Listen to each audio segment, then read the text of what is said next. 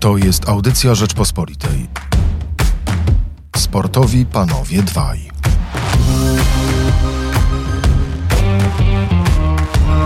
Na program zapraszają Stefan Szczepłek i Mirosław Żukowski.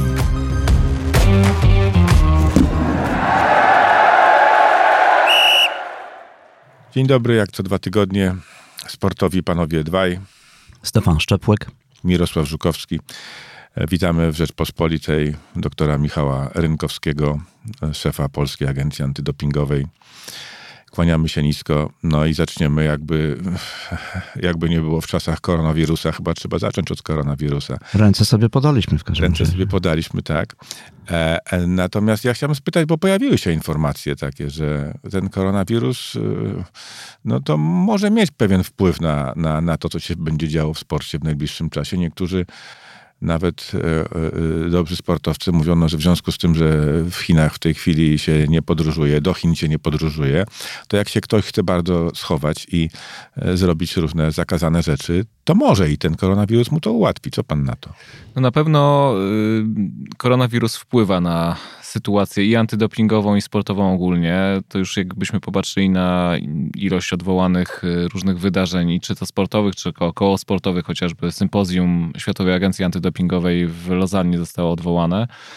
E, no to cóż, ma to wpływ. No w kontekście badań antydopingowych rzeczywiście jest tak, że e, chińska agencja antydopingowa zawiesiła działalność. W akurat bardzo neuralgicznym okresie, czyli okresie przygotowawczym do Igrzysk Olimpijskich, letnich Igrzysk Olimpijskich w Tokio. E, no co powoduje, że mm, faktycznie w tej chwili chińscy zawodnicy są poza Kontrolą. kontrolą, niestety. Ale myślę, że tutaj w sytuacji każdego innego kraju, gdyby okazało się na przykład, że, e, że sytuacja w Polsce wymknęłaby się spod kontroli, to też możliwe, że mm, Polska Agencja Antydopingowa nie byłaby w stanie realizować kontrolę antydopingową, więc jest to siła wyższa, na którą nikt nie ma wpływu. Natomiast jeżeli zawodnicy mieliby wyjeżdżać do Chin i się chować, no cóż, ryzyko myślę, że A jest sami dość poważne. Chińczycy, bo jednak Chiny dopingowo to jest troszkę kraj specjalnej troski. Oni, oni nie, nie zawsze grali fair w sprawach, w sprawach dopingowych. To prawda, chociażby ostatni przypadek wyroku w sprawie San Yanga, chińskiego pływaka, który manipulował przy kontroli antydopingowej, może nie osobiście, ale, ale wpływał na jej przebieg. E, W trakcie kontroli zostały zniszczone próbki krwi, które były pobrane od zawodnika. Został skazany na 8 lat, więc to też pokazuje, że chińscy zawodnicy nie zawsze mają e, czyste intencje. No i dzisiaj rzeczywiście jest tak, że e, chińscy sportowcy mogą są poza kontrolą, mogą robić co chcą. I zakłada pan, że znajdzie się taki, kto, który będzie miał złą wolę i zechce z tego skorzystać? Na pewno. To smutne bardzo. Nie ma cudów, no to, to jest Nie ma cudów. To jest. y, Każdy wykorzystuje sytuację, jaka się nadarza, i to jest w pewnego rodzaju sytuacja, która y, może zostać wykorzystana w sposób, y, cóż, dopingowy. Natomiast zakładam też, że władze czy to światowych federacji sportowych, czy, czy MKOL-u będą bacznie przyglądać się sytuacji w Chinach i też przyglądać się tym konkretnym zawodnikom, którzy będą uczestniczyć w rywalizacji podczas Igrzysk w Tokio. Dzisiaj Które wiemy, że- miejmy nadzieję się odbędą. które, tak, miejmy nadzieję, że się odbędą. E, Wydaje mi się, że wczoraj prezydent MKOL-u Thomas Bach powiedział, że na razie w ogóle taki scenariusz nie jest brany pod uwagę, żeby Igrzyska w Tokio się nie, ode- nie odbyły.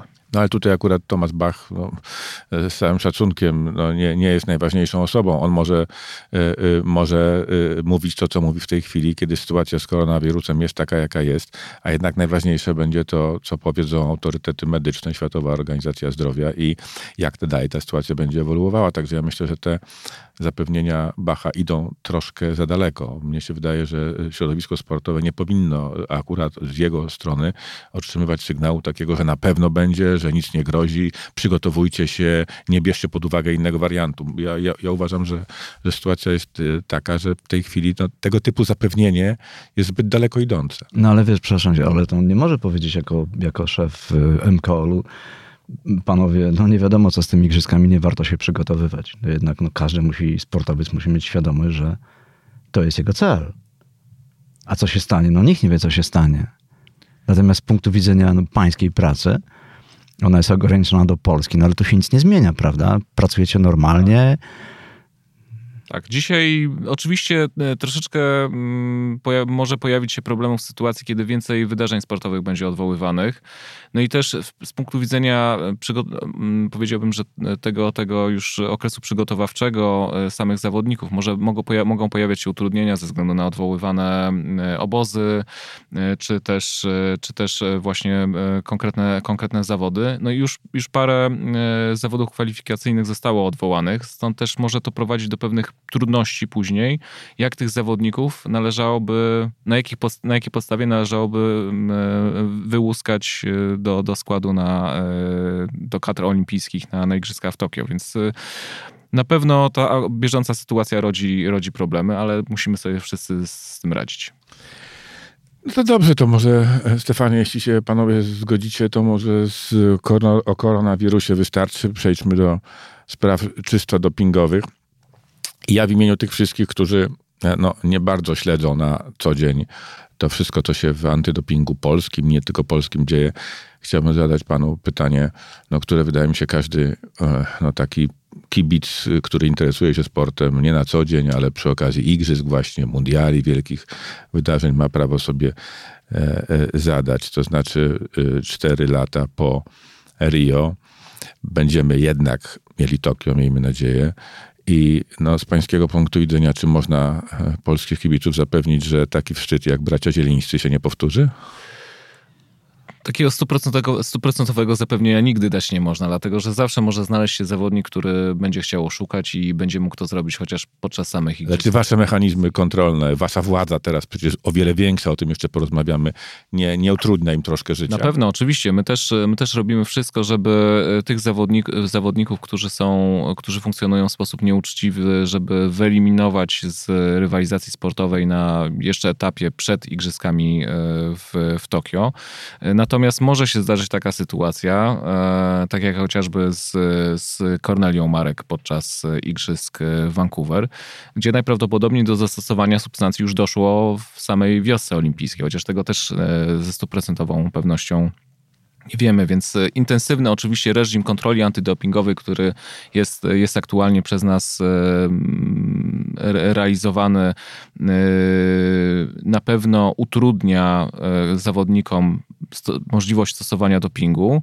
Niemniej jednak nie wyklucza ze stuprocentową pewnością, że, że nie dojdzie do, do y, kolejnych przypadków. No tak zresztą też chociażby dowiadujemy się, zwłaszcza y, w kontekście reanaliz, które były wykonywane y, w Rio, że no niestety ci zawodnicy, którzy nawet podlegali kontroli antydopingowej, tak, przepraszam, w Londynie, podczas igrzysk w Londynie, no po latach okazywali się nieuczciwi. nieuczciwi.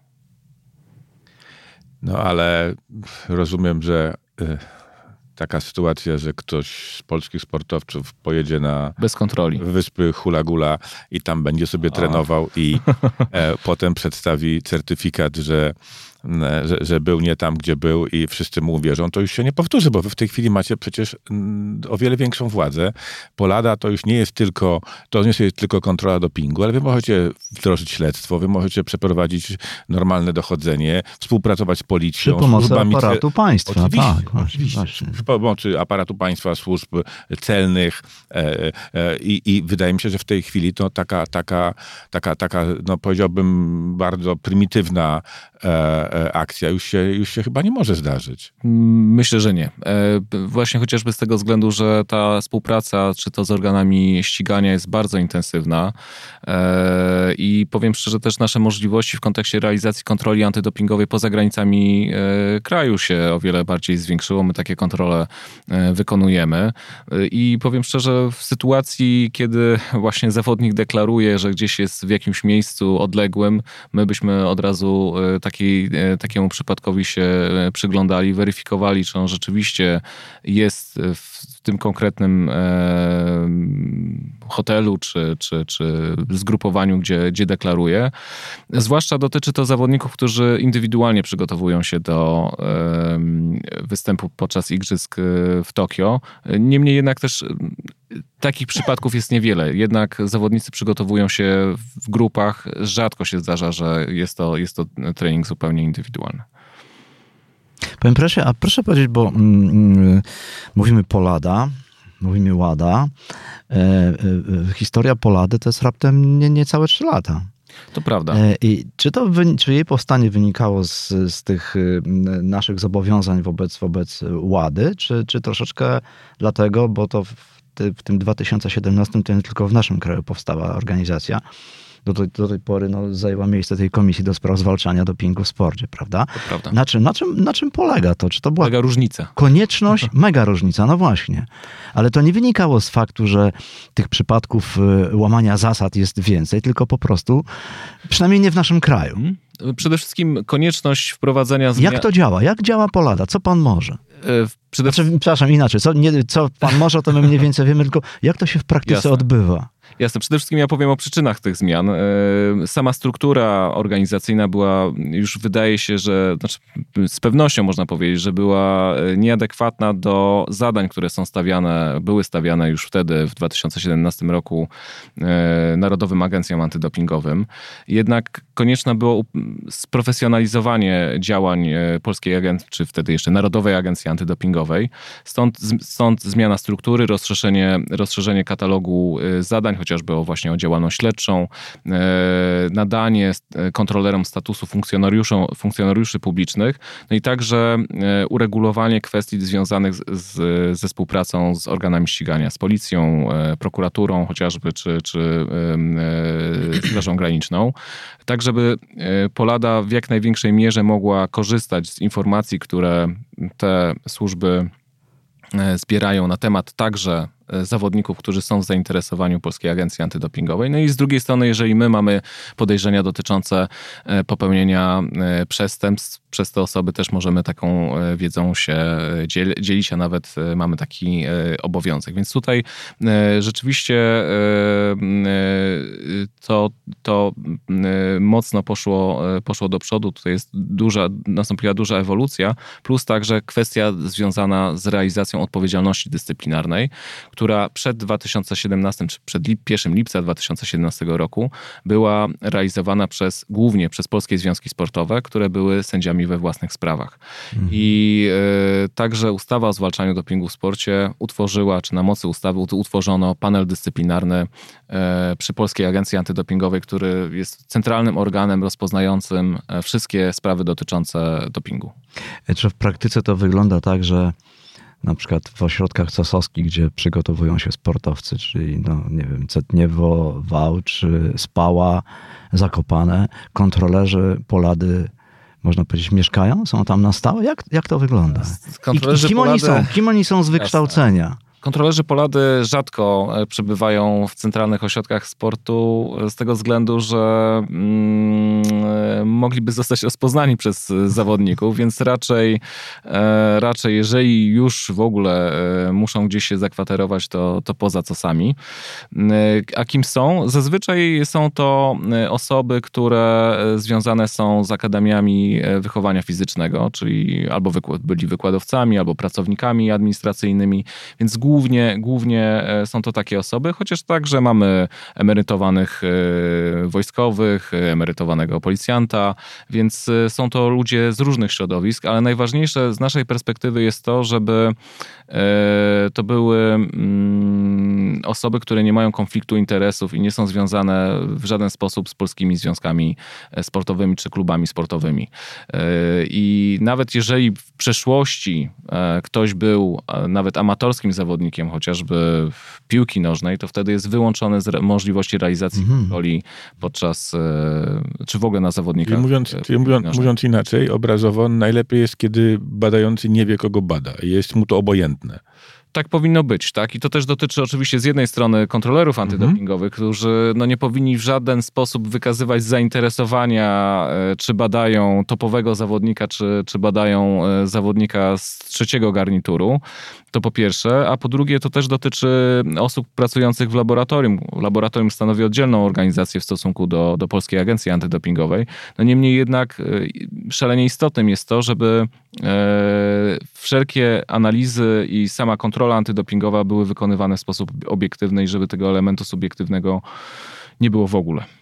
Ja chciałem wrócić na chwilę do tego aparatu państwa, który ma was wspierać. Czy praktycznie rzecz biorąc, od kiedy te przepisy są, to wy wdrożyliście jakieś takie śledztwa, czy, czy, czy odbywają się jakieś śledztwa na przykład w tej chwili, czy, czy, czy nie wiem, e, e, e, policja, e, e, służby celne wam pomagają, czy zwracacie się do nich z jakimiś pro, pro, prośbami i czy tego typu w ogóle współpraca na co dzień dobrze funkcjonuje? Czy oni was nie, nie, nie lekceważą? Bo... Nie, nie. Powiem szczerze, jesteśmy bardzo zaskoczeni pozytywną reakcją, e, czy to, czy to policji, czy to prokuratury i e, reakcja na nasze prośby jest natychmiastowa. I dobrym przykładem jest tutaj też śledztwo, które było, jest nadal realizowane w sprawie pogoni siedce, e, gdzie zawodnicy... Siedmiu siedmiu zawodników tak, e, stosowało infuzje e, dożylne, czyli kroplówki w niedozwolonych e, objętościach. I po uzyskaniu informacji od informatora natychmiast poinformowaliśmy organy ścigania i policję i prokuraturę i czas ich reakcji wyniósł dwa dni, więc to było to, to był ekspres tak naprawdę, gdzie e, funkcjonariusze z innego miasta przyjechali do, do Siedlec, e, zabezpieczyli laptopy, komputery, e, komputery też osobiste, telefony zawodników i sztabu szkoleniowego. No plus oczywiście przesłuchiwali wszystkich zawodników, ponieważ tam dochodziło też do podejrzenia, czy nadal jest tak to śledztwo prowadzone w kontekście potencjalnego narażenia zawodników na niebezpieczeństwo e, utraty zdrowia lub życia. Ale to właśnie, no, to reakcja państwa była bardzo szybka, natomiast to, co pan powiedział, śledztwo trwa i może trwać jeszcze długo, bo to już jest, to się wydarzyło na jesieni. Tak, to mówimy też o, oczywiście o postępowaniu karnym, natomiast postępowanie dyscyplinarne e, jeszcze nie zostało zakończone, ponieważ jak, na, jak dotąd zapadła decyzja na poziomie panelu dyscyplinarnego pierwszej instancji, więc ta decyzja nie jest prawomocna. Z tego, co słyszymy, prawdopodobnie zawodnicy będą się E, od e, wyroku, od postanowienia panelu odwoływać, e, więc no, można powiedzieć, że proces trwa. Niemniej jednak z punktu widzenia już realizowanego śledztwa wobec zawodników to jest sprawa zamknięta. No i jeszcze jest kontynuowana kwestia odpowiedzialności trenera i lekarza. Dyrektora sportowego w przypadku Pogoni Siedlca. Tak jest. Tak. Jedna osoba, dwie funkcje. A proszę powiedzieć, czy czy ten przypadek piłkarzy y, z Siedlec to jest taki najbardziej znany panu w tej chwili, nad którym pracujecie, czy, czy niestety y, dzieją się rzeczy, o których... Y, nie może pan mówić. Nie może pan mówić, albo kibice jeszcze nie wiedzą, ale mogą się domyślać. Powiem tak, to też jest w sytuacji, kiedy wykrywamy substancję zabronioną w próbce pobranej od zawodnika, to od razu też wszczynamy postępowanie, czy na przykład osoby trzecie nie są zaangażowane, jak wygląda relacja e, zawodnika z trenerem, czy ten trener na przykład już w przeszłości nie miał e, e, na swoim koncie takich przypadków, że jego zawodnicy e, uzyskiwali wyniki pozytywne. Czyli fachowiec, to, krótko mówiąc. Więc od razu analizujemy całe, całe powiedziałbym, całe, całą otoczkę konkretnej sprawy. No i plus oczywiście dochodzą do nas informacje od, od sygnalistów, które są weryfikowane i tych postępowań jest prowadzonych, powiedziałbym, że w tej chwili około 100. I dotyczą nawet zawodników kadry narodowej w różnych dyscyplinach? Oczywiście śledztwo jest, śledztwo nie zawsze, a zazwyczaj w wielu e, przypadkach nie, nie, nie, nie kończy się e, przedstawieniem zarzutów. Niemniej jednak e, analizujemy dane i możliwe, że jeżeli te zarzuty nie pojawią się w tej chwili, mogą się pojawić mhm. za rok, dwa, czy. czy jeśli dobrze później. rozumiem, to nie jest tak, że wy zaczynacie poważne działania dopiero wtedy, kiedy macie pozytywny wynik badania antydopingowego.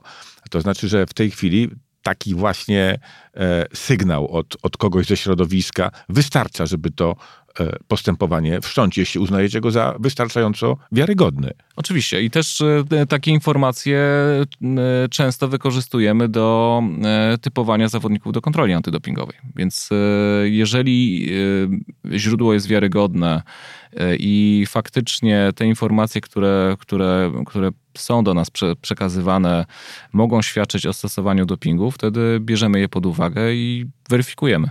A myśli pan, że pan, słyszał pan o takim przypadku? Czy ma pan takie poczucie czasami, że ta, taki sygnalista, informator może po prostu donieść na konkurenta tylko dlatego, że nie jest od niego lepszy? Oczywiście, jest zawsze, zawsze pojawia się pytanie dotyczące intencji osoby, która przekazuje informacje. Czy one są faktycznie e, pozbawione jakiegokolwiek interesu e, i po prostu osoba informuje nas, bo ktoś narusza przepisy antydopingowe i, i tak się nie powinno robić, czy faktycznie jest, jest, e, jest konkurentem czy konkurentką i, i zależałoby takiemu zawodnikowi na tym, żeby kogoś wyeliminować z rywalizacji sportowej, więc tutaj faktycznie intencje mogą być różne, tak? No też Czasami do nas dzwonią zawodnicy, rodzice zawodników, 12-10-latków i też... No to niezwykle istotne jest, co pan mówi. Tak. Więc też nas informują o tym, że mogą się pojawiać pewne podejrzenia dotyczące, dotyczące e, stosowania dopingu wśród tak młodych zawodników, chociaż czasami... To się potwierdza? E, powiedziałbym tak, że te przypuszczenia czasami wynikają też z braku wiedzy na temat tego, co jest zabronione, a co jest, e, co jest dozwolone. Chociażby wystarczy, że rodzice zobaczą, że dany zawodnik jest chory na astmę i od razu traktują tę sytuację jako potencjalne naruszenie przepisów antydopingowych, co w większości przypadków oczywiście nie, generalnie stosowane stosowanie tych preparatów przeciwastmatycznych jest dozwolone. Więc też e, no, trzeba pewien umiar w ocenie, e, w ocenie sytuacji e, zachować. Niemniej jednak każde zgłoszenie traktujemy poważnie, więc to nie jest tak, że to bagatelizujemy, ale mm, też za każdym razem to, to weryfikujemy. Więc uzna, jeżeli uznamy, że no może nie do końca te informacje są, są wiarygodne, wtedy oczywiście zachowujemy je, czekamy na i czekamy na, na, na po kolejne, gromadzicie donosy, nazywam rzeczy po imieniu, które tak. raz się sprawdzą, raz nie. Tak? No to tak kontynuując ten, ten, ten Stefana wątek, można zapytać, czy pan się jeszcze czuje bardziej kontrolerem dopingu, czy policjantem antydopingowym?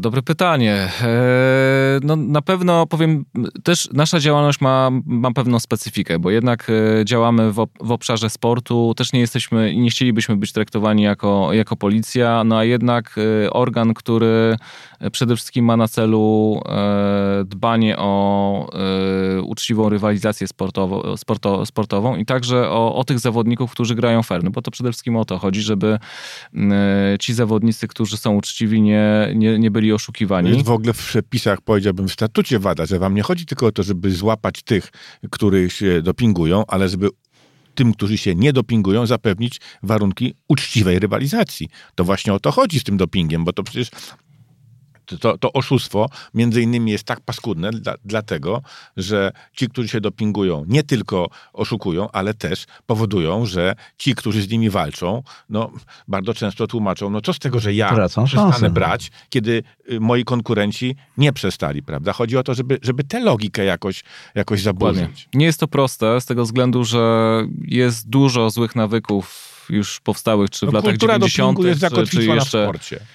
Czy jeszcze wcześniej zawsze zawodnicy chcą uzyskać przewagę i szukają możliwych sposobów na to, jak to zrobić, czy to mówimy o dopingu technologicznym, czy mówimy już o dopingu farmakologicznym, czy też powiedzmy o e, naruszeniu jakichś reguł, takich już e, zasad gry po prostu.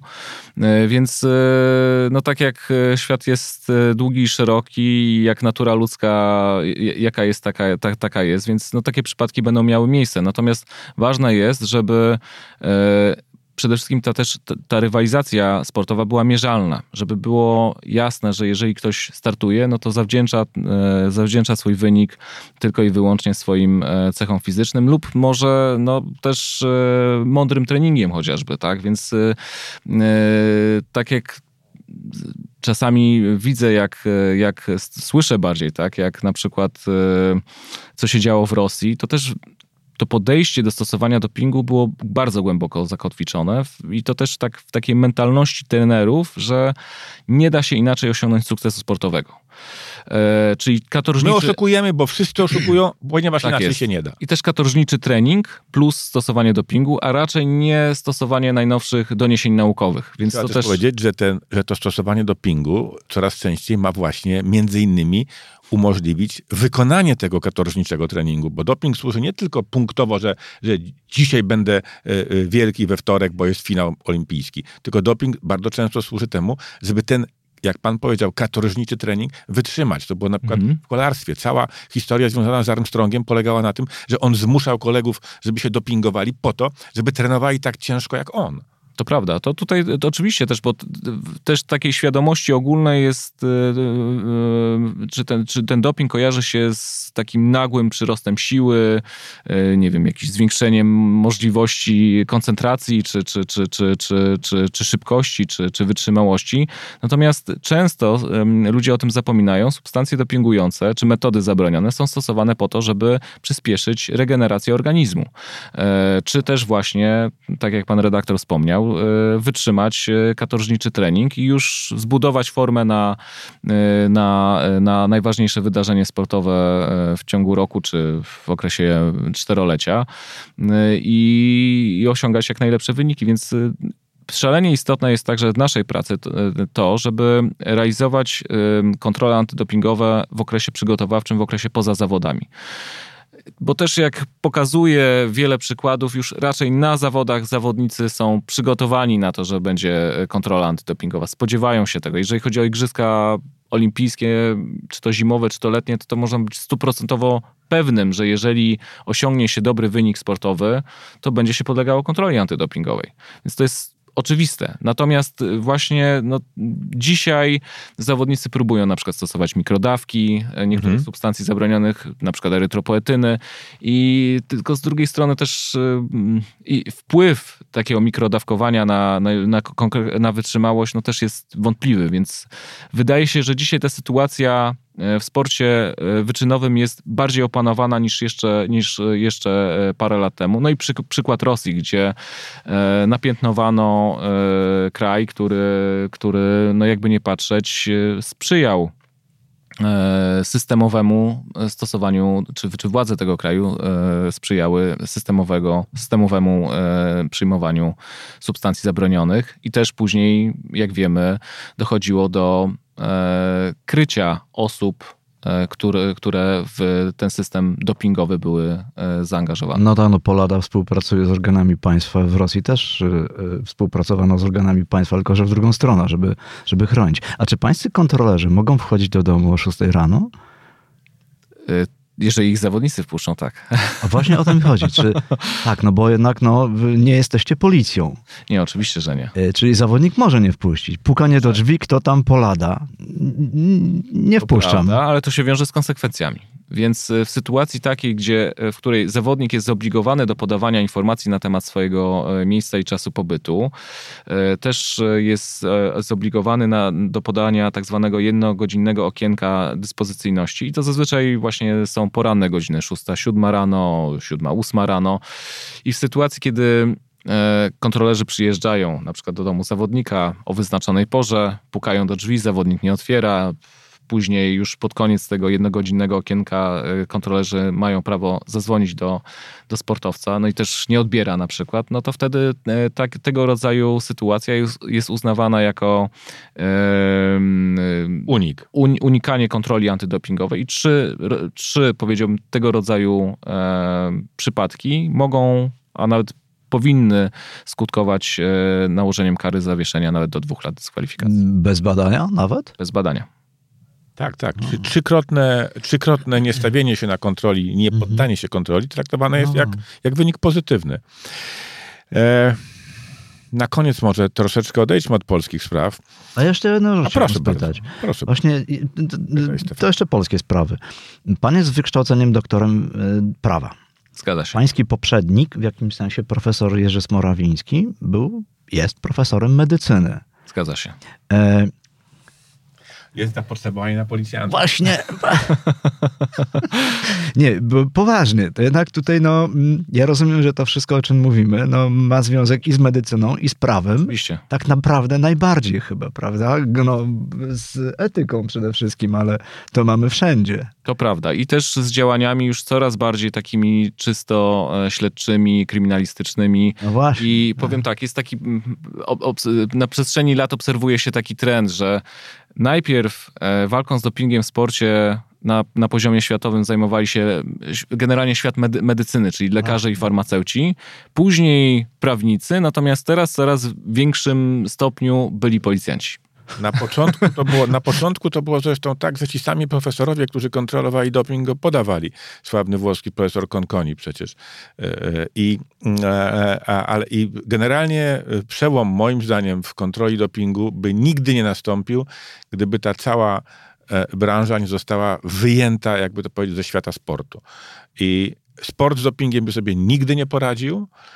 E, tak samo jak e, MKOL, moim zdaniem, by sobie nie poradził i w dalszym ciągu sobie e, by nie poradził w, nawet w tej obecnej sytuacji. Najlepszym tego przykładem jest to, że ta historia rosyjska przecież jeszcze się nie rozstrzygnęła tak do końca. Nie wiadomo, co będzie z Rosjanami w Rio, w tym w Tokio, a, a przed Rio przecież wszyscy pamiętamy, że WADA w stosunku do Rosji chciała zupełnie czego innego niż MKOL. To prawda. I w tej chwili, i o tym chciałbym, żeby pan nam opowiedział, władza WADA, jeśli chodzi o nakładanie sankcji na kraj, na sportowca, jest o wiele większa niż była jeszcze na przykład przed Rio. Na czym polega ta zmiana? Zdecydowanie. To też wynika z tego, że wcześniej przed tak naprawdę podstawa prawna do, do możliwości nakładania sankcji na, czy to na zawodników pochodzących z danego kraju, czy, czy Narodową Agencję Antydopingową, czy laboratorium, które jest, chociaż z laboratoriami to już było w większej mierze uregulowane, e, które na przykład dopuszczają się naruszeń, czy, czy, czy, czy, czy przedstawiciele tych organów oczywiście, czy sami zawodnicy dopuszczają się naruszeń przepisów antydopingowych, e, to e, zostało dopiero uregulowane w 2019 roku. Wcześniej e, Światowa Agencja Antydopingowa nie mogła nałożyć sankcji na kraj, e, czy zakazać zawodnikom danego kraju uczestnictwa w, w ważnym wydarzeniu sportowym. Dzisiaj, czy w ogóle organizacji, bo też pamiętajmy, że aktualnie Rosjanie Rosjanom grozi, bo decyzja jeszcze nie jest prawomocna. Ona będzie rozpatrywana przez Trybunał Arbitrażowy do spraw sportu e, w Lozannie. E, I e, Rosjanie też nie będą mogli organizować żadnych imprez rangi Mistrzostw Świata, czy, czy żadnych imprez sportowych o charakterze multidyscyplinarnym, czyli na przykład Igrzyska Młodzieżowe Olimpijskie, czy, czy Zimowe Igrzyska Olimpijskie, czy Igrzyska Kontynentalne, no to, to, to wszystko jest wyłączone spoza, po, spoza, spoza możliwości e, ich, ich organizacji. E, natomiast rzeczywiście wtedy e, jeszcze, jeszcze w trakcie Rio i przed Rio MKOL nie był specjalnie chętny do tego, żeby Rosjan wykluczać, z tego względu, że myślę, że to burzyło takie, tak, tak, takie postrzeganie, takie, takie, taką stabilność, gdzie MKOL bardziej traktował igrzyska jako możliwość, i zawsze tak jest, tak, że możliwość zarobienia konkretnych środków finansowych. No i tutaj akurat ta sprawa dopingu bardzo była w niesmak mm MKOL-owi. Mm -hmm. Więc też myślę, że to, to w sposób ograniczony MKOL e, chciał podejmować jakieś konkretne decyzje w sprawie Rosja, natomiast wtedy Światowa Agencja Antydopingowa mocno się MKOL-owi postawiła. postawiła. Tak, ale i wtedy miało się wrażenie, że jest y, y, dwuwładza, jest dwugłos, no, że y, WADA i MKOL, czyli jeszcze wtedy WADA współfinansowana przez, przez MKOL, e, nie mówią jednym głosem. Dla mnie to był najlepszy dowód, że antydoping zabrnął w ślepy zaułek przed, właśnie przed Rio. Jeżeli najważniejsi na świecie kontrolerzy dopingu i MKOL nie mówią jednym głosem, to cała ta działalność i ogromne pieniądze jakieś na nią przeznacza, trochę nie ma sensu. To Bogu dzięki w tej chwili jest już o wiele, sytuacja ta jest o wiele zdrowsza. Tak, jest zdrowsza, jest, zostało to wyprostowane, jest przede wszystkim e, jasna. E, I e, sam MKOL także jako, mm, czy, czy w ogóle no, ruch sportowy zgodził się na to, żeby przyjąć międzynarodowy standard dotyczący zgodności, czyli compliance, tak jak no, ciężki termin trudny do przy, przetłumaczenia na język polski. E, I e, wyraził zgodę na nakładanie tych potencjalnych sankcji na, na, na kraje, które naruszają, czy na zawodników reprezentujących kraje, które naruszają przepisy antydopingowe. E, I oczywiście zrobiła to, również to strona rządowa, która reprezentuje tą, tą, tą sferę organizacji publicznych w Światowej Agencji Antydopingowej. Więc niewątpliwie jest to krok naprzód i teraz właśnie na, na, tej, na podstawie tego międzynarodowego standardu, czyli tej regulacji istnieje możliwość, żeby Rosję wykluczyć. Rosję wykluczyć. Ta decyzja została podjęta. No teraz czekamy na to, co zrobi Trybunał Arbitrażowy do spraw sportu w Lozannie i pytanie jest, czy zdąży przed Tokio e, wydać decyzję. Nieoficjalnie mówi się o też takiej potencjalnej możliwości, że e, Trybunał nałoży tymczasowe zawieszenie, czyli nie wyda decyzji, ale tak wyda decyzję o tymczasowym zawieszeniu rosyjskich sportowców przed. Wtedy znowu gazety całego świata opublikują to sławne zdjęcie, kiedy Thomas Bach z Putinem w Soczi e, przytulają się do siebie na trybunie honorowym. No, no, powiem tak, no Rosja jest na pewno e, krajem, który jest mocny z, z, z, punktu widzenia sportowego. Jest to kraj, w którym organizuje się bardzo dużo zawodów sportowych, więc na pewno MKOL mm, chciałby, żeby Rosjanie e, w tym ruchu olimpijskim odgrywali tak znaczną rolę, jak, jaką odgrywali do tej pory. E, więc no tu E, pewnie się, można powiedzieć, że e, dochodzi do, do e, pewnie konfliktu jakichś różnych, różnych interesów. No niemniej jednak wydaje się, że dzisiaj MKOL już, że cierpliwość MKOL-u w stosunku do Rosji się wyczerpała. No jest, mówisz o tym zdjęciu Putina z, z Tomasem Bachem. Wcześniej było takie zdjęcie Putina z Sepem Blatterem jako szefem FIFA. Ale słuchajcie, nie wydaje mi się, żeby pojawiło się takie zdjęcie Putina z Witoldem Bańką. Prawda? Jak to zmienia pana sytuację, że szefem WADA jest pana kolega? Że, że, że no pan Witold Bańka jest jednoosobową to... grupą trzymającą wadę. Kolega to, to, to za duże słowo. No, mój szef, tak. E, no szef i kolega, szef, powiem. No. Wcześniej nadzorujący nas e, z punktu widzenia jako minister sportu. E, pana powołuje minister sportu. Tak, oczywiście. Natomiast, natomiast niewątpliwie zmienia to o tyle, że poprzeczka, która jest w tej chwili E, stawiana Polskiej Agencji Antydopingowej, jest ona stawiana znacznie wyżej. I także pojawiają się różnego rodzaju zagrożenia związane z tym, że e, jest, pochodzimy z kraju, w którym, z którego pochodzi prezydent Światowej Agencji Antydopingowej. E, stąd też potencjalne zagrożenia atakiem hakerskim chociażby, czy, czy, czy no na pewno cieszymy się większym zainteresowaniem samej Światowej Agencji Antydopingowej, też w kontekście nadzoru. Wszystkie decyzje, które podejmujemy są bardzo mocno prześwietlane, więc no też ten standard, powiedziałbym, transparentności, który my musimy wykazywać, e, no na pewno jest e, jest wyższy niż, niż musieliśmy to robić e, wcześniej, więc to, ale ja to postrzegam jako dobry znak e, i na pewno też e, taki mm, sygnał do tego, żeby dalej polski system antydopingowy ewoluował, żeby był coraz bardziej skuteczny, żeby ta współpraca pomiędzy organami ścigania i Polską Agencją Antydopingową była coraz bardziej intensywna i też efektywna. I też na, chociażby wzmocnieniu tej tej współpracy służą, służy, czy będzie służyło zorganizowanie konferencji, którą będziemy, będziemy e, e, mieli 25 marca, właśnie dedykowaną głównie współpracy ze służbami. Też zapraszamy różnych gości międzynarodowych, tak żeby pokazać, że e, naprawdę dzisiaj walka z dopingiem w sporcie stanowi ważny element w kontekście potencjalne, potencjalnych kwestii związanych ze zdrowiem publicznym, czy już też e, z szerszym pojmowaniem nielegalnym e, obrotem farmaceutykami którym zajmują się zorganizowane grupy e, przestępcze, które właśnie oprócz tego, że na przykład e, e, produkują nielegalne papierosy, robią, działają przemytniczo, czy też, czy też, czy też podrabiają leki, między innymi także zajmują się produkcją substancji, substancji zabronionych, takim, takich jak steroidy anaboliczne, androgeny. Więc to, to wszystko jest ten, to, to, to środowisko kryminalne jest, jest mocno, e, mocno ze sobą e, związane i zazwyczaj te zorganizowane grupy przestępcze nie zajmują się tylko jedną e, dziedziną, tylko tych dziedzin jest, jest kilka. Więc też bardzo by nas interesowało, żeby właśnie nie my jako Polada, oczywiście my nie mamy takich, takich możliwości, ale żeby organy śledcze państwowe bardziej przyglądały się właśnie